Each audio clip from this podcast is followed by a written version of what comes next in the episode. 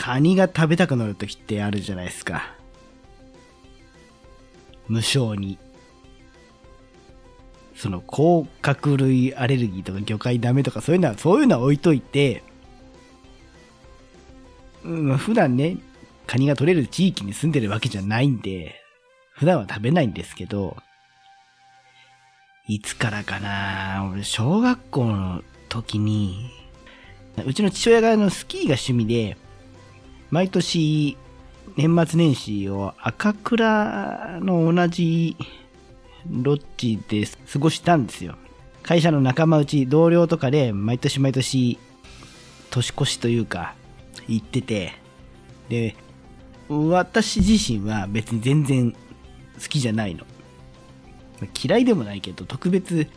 スキーが好きとかじゃないんだけど、まあ家庭が行っちゃうんでそこについてったんですけど、新潟の方、海近いじゃないですか。だから、毛ガニがね、すごい安く売ってて、で、そのロッジの入り口が2階になってて、で、一番下の階がもう半地下みたいになっちゃう。冬場はもう完全に雪の中に埋まってて、で、その地下のいつもの大部屋の部屋の窓を開けると、窓の底全部雪なんで、その雪を少し掘ると、天然の冷蔵庫みたいになるのね。で、昼間買ってきたカニとかビールとかみんなそこに突っ込んであるんだけど、で、そこで食べた毛ガニがまた美味しくてね、子供にはさ、あの、カニ味噌とかちょっと微妙な味だと思ってたのが、まあ食べてみたらなんか、あ、案外うまいな。で、ちょっとほら、ああいう微妙な苦味があったりみたいなものって、子供の味覚よりも大人になってその苦味が鈍くなってからの方が美味しかったりするじゃないですか。あとあの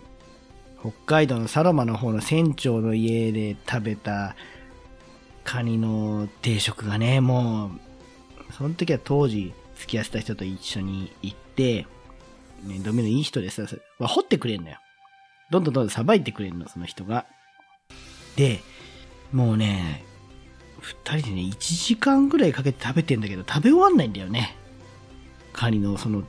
でも2000円ぐらいの定食で大して高くないんだよ。でもまあ、2杯半ぐらいなんだかんだあんのかな。でも、掘っても掘ってもカニ味噌が出てきちゃって、もうエンドレスカニ味噌みたいな感じで食べ終わんない。ただまあ、美味しくてね、カニの身もカニ味噌も、あんまり美味しいから俺家に送ったんですけど、カニ、ウニ、そんでイクラ、いくら若干さ、ほら、醤油漬けとかにすると日持ちするけど、やっぱ鮮度が大事じゃないですか。うちの妻も内陸の出身だからさ、イクラとか身近に育ってきた環境ではあんまり鮮度のいいものが食べれなくて、生臭くて美味しくないな、嫌いだなって言ってたのが、北海道のイクラ食べさせたらもう大好物になっちゃったし、で、その、あんまりにも美味しいんでって家に送ったカニ、帰ってから自分でも食べたら、全然味違うんだよね。まあ、そもそもそのカニ味噌の色がさ、ちゃんとあの指定の通りに解凍したり指定の通りに調理してるんだけど、取れる地域で食べるカニ味噌はさ、オレンジ色っていうか黄色っていうかさ、すごい鮮やかな色なんだけど、やっぱり送って家で食べるカニ味噌はこのように灰色っぽくなっちゃうというか、で、甘みも全然なくて、甘みがなくて臭みが出るみたいな感じで、いまいちなんだよね。まあ、カニの身の方はそんなでもないけど、普段、身近に、ほら、鮮度にカニを食べる店があんまりないし、あと、うちの家庭としてもさ、あんま行かないしさ。そんで、カニが食いたいと。いや、これもね、毎年ね、毎年1回か2回ふと思うんですよ。カニとウニと。いくらうちの両親が送ってくれるんで、まあ、年に1、2回は美味しいの食べれるんですけど、えー、ね、来月の長野会にかこつけて、日本海まで行ってカニを食べてこようと、今、計画しております。で、長野会ね、6月の18、19の火水、まあ、火曜一泊で、えー、白馬に宿を一応抑えました。まあ、大体飲み放題、食べ放題、晩ご飯と朝食、1泊2食で、その食後の宴会用の買い出し入れで多分7000円とか8000円いかないと思うんですけど、まあ人数、部屋の人数の割り振りで、えー、若干料金上下するんですけど、とりあえず食事は飲み放題で、えー、7000円から8000以下で宿も抑えました。で、夜、ちょっとお話しした際の話し声が迷惑ならないように、できれば部屋並べて角部屋の方がいいんですけどっていうところでね、あの、ちゃんと和室の広間があるとこ抑えましたんで、それでもちょっと環境としてはバッチリに撮ってあります。で、まあ今回は一回日本海まで行って、昼カニ食って、それから参戦したいなと。その前回の岐阜ツーリング、まあ非常にね、いいワインディングを、もう、しこたま走ってきたんで、お腹いっぱいな分もあるし、暴走をね、なんとかしようよって言ってる身でありながら、あんまり元気に走るのもちょっと違うなと。うん、だから自分の中でも、いかんなと。もうちょっと落ち着こうと。だから今回は、もちろんワインディングは走るよ。いい道。走って、カニも食べて。あとちょっと面白い山の中の温泉も見つけたんで、まあ、すごいいい絶景のワインディング走りつつ、ちょっと変わった体験もして宿行こうかなと思ってます。はい。まあ一応現地集合なんで、私はそんなのを体験していこうかなと思ってます。で、一応ね、現在のところ、一夜三人切りの能登の暴れん坊、ハタローズが参戦、もういの一番に行くって言ってくれたんで、昨年の長野会を席巻したハタローズ参戦あと、ゴーズさんもいたの、来ますって言ってきてまして、あと、金久さんは奥さんに相談してみるねって、多分、いけると思うんだけどっていうところで、今、その3人来て私で4人。で、あと4人は入れるんで、まあよかったら、どうですかという告知です。まあもう、4人いれば十分ね、もう、で夜ワイワイはできる、あれなんで、もうほっとしてますけど、ハタローズはハタボさんは今年はもう、子供の学年ぐらいはちゃんと把握してくるべきと。はい。そんで何この大人になると、なかなか発散しにくいというか、なんちゅうかその、大人の仮面を脱ぎ捨てて、中二病トークで楽しんでいきたいと思っております。走りに関してはもう次回飛ばしすぎない。今回は食と体験のツーリングをしてこようと思っております。はい。宿を抑えるので、長野会来てくださる方は、私の Twitter の方のダイレクトメッセージにご連絡ください。おい。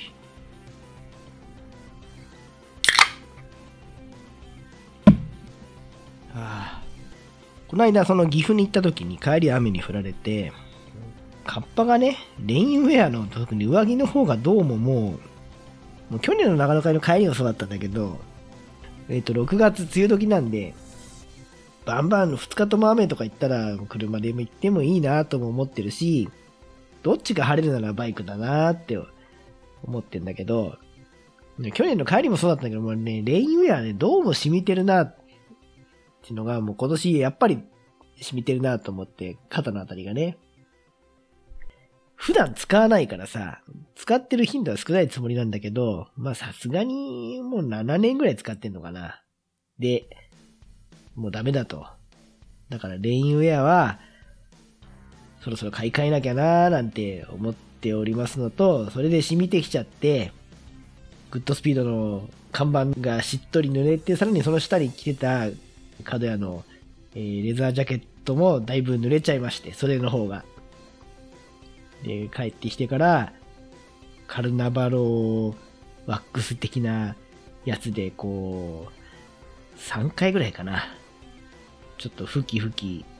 クリーナー兼オイル？みたいなやつを吹き上げながらお手入れしましたよ。だいぶ復活したかな？えっ、ー、と、グローブ、レーザーなんだけど防水のゴアテックスグローブと革ジャン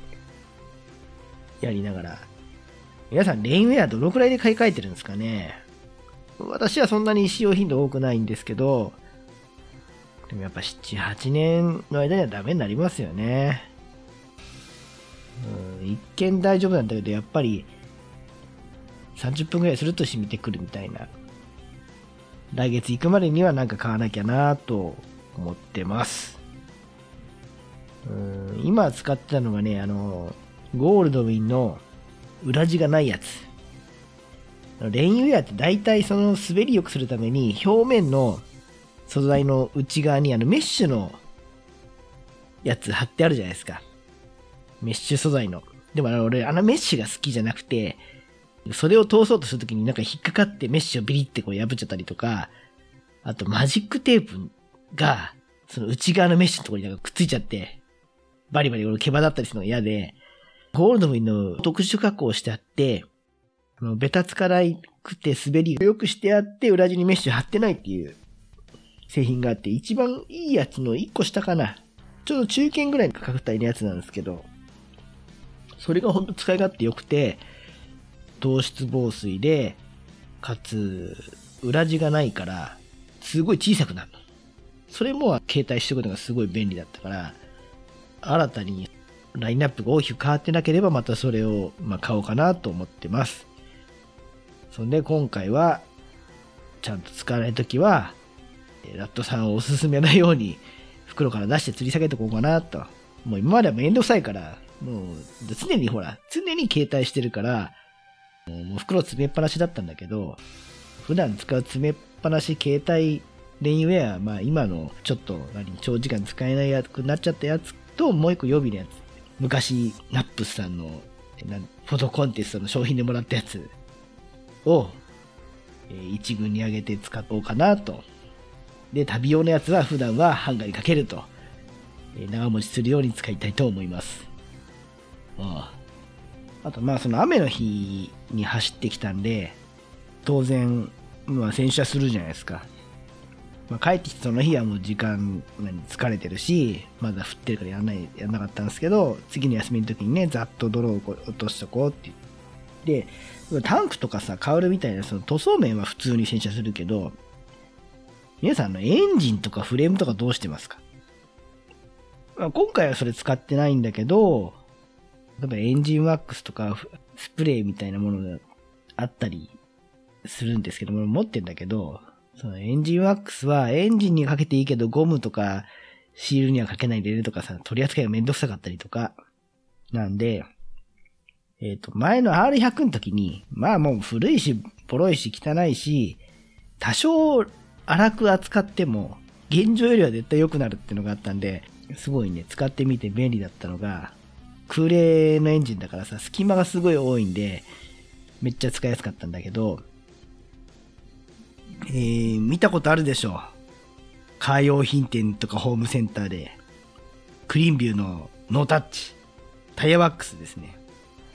要は水性のタイヤワックスなんだけど、水性兼シリコン系みたいな泡がさ、ブシューっとついててテカテカになるの。本来はそのタイヤのサイドウォールを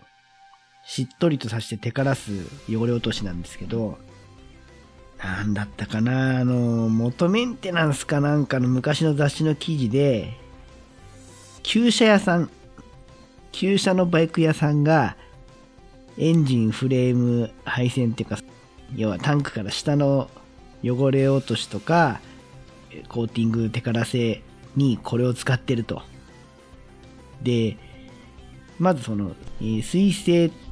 と、あとシリコン系のオイルなんで、シールを傷めないと。基本的に。で泡なんで、隙間の奥の方に届きやすいと。これで汚れ落として拭き上げると、今度は追加の汚れがつきにくいというとこで、あとで安いんだ。タイヤワークスの中でもよく2本パックとかで安く売ってて、これが案外商品を仕上げたり、洗ったりした後、使いやすいんですよっていう記事を読んで、その後結構使ってたんですね。今、今使ってないんだけど、エンジン周りって埃っぽくなって色がくすむじゃないですか。例えば黒い塗装のエンジンでも黒じゃなくてなんか、こう灰色っぽくなっちゃったりとか、あとは空冷フィンの奥とか、えー、タンクの下のもう手の入んない隙間の方とかでさ、埃がついて埃っぽくなっちゃうみたいな、そういうところにこの泡吹いて、手が届くとこはいらないウエスで拭き上げるし、どうしても届かないところはほっといてもある程度汚れ落ちてくれるのと、もしあれば、あのブロワーとかエアガンでブシューって拭くと、泡で汚れが浮いて、それごと吹き飛んでってくれて、テカテカで綺麗になるというので、何表面がしっとり、黒い塗装なら黒々ツヤツヤ。しっとりして、防水、あの、要は錆びにくい効果と、手が入らないところもやりやすいと。で、まあ仕上げは吹き上げるか、エアで飛ばしちゃって割と手軽っていうのがありまして、今これ、これちょっと今手元にないんで、これに近いもので代用してるんですけど、え皆さんエンジンの手が入んないとことか、そういうところの洗車の仕上げどうやってるんでしょうかと。私はこれ、旧車屋さんのインタビューを聞いて仕入れて、まあ、その後それかそれに近いものを使ってるんですけど、みんなはどうしてるのか、なんかあったら今度教えてください。はい。でもタイヤに使うから基本的にさ、そんなにゴムのシールに何、攻撃性はないと思うんだけど、できるだけそれの弱いシールを痛めないやつがいいと思います。あと、間違ってもタイヤにかけないようにね。そう。この間、岐阜の釣りの時ね、トラ8です。タイヤワックスが、サイドウォールからもうトレッドの方にも路面に接する方にもなんか巻き込んできちゃってて、割と恐怖だったからな。雨の、あの、ウェット走るのに、こう、これちょっと怖いっすねって。まあ、その割にいい走りしてたけど、あと、えー、ちょっと食べる量を減らす系ダイエットをしております。人生最大体重62.5キロを記録してしまい、落ちるかなと思ったら、初日はすぐ1キロぐらいポンと落ちて、おおこの調子で行こうと思ったら、ダメだね。ちゃんと体重測ってたらね、やっぱすぐリバウンドしてるね。食べてないんだけどね。飲んでるからかな。これはもちろん6月までには3キロ、59キロ台まではね、絞って、普通に腹筋、腹筋背筋とかでいいか。やっとくか。あの、59キロまで落として、向かいたいと思います。カニで増やせるようにね。はい。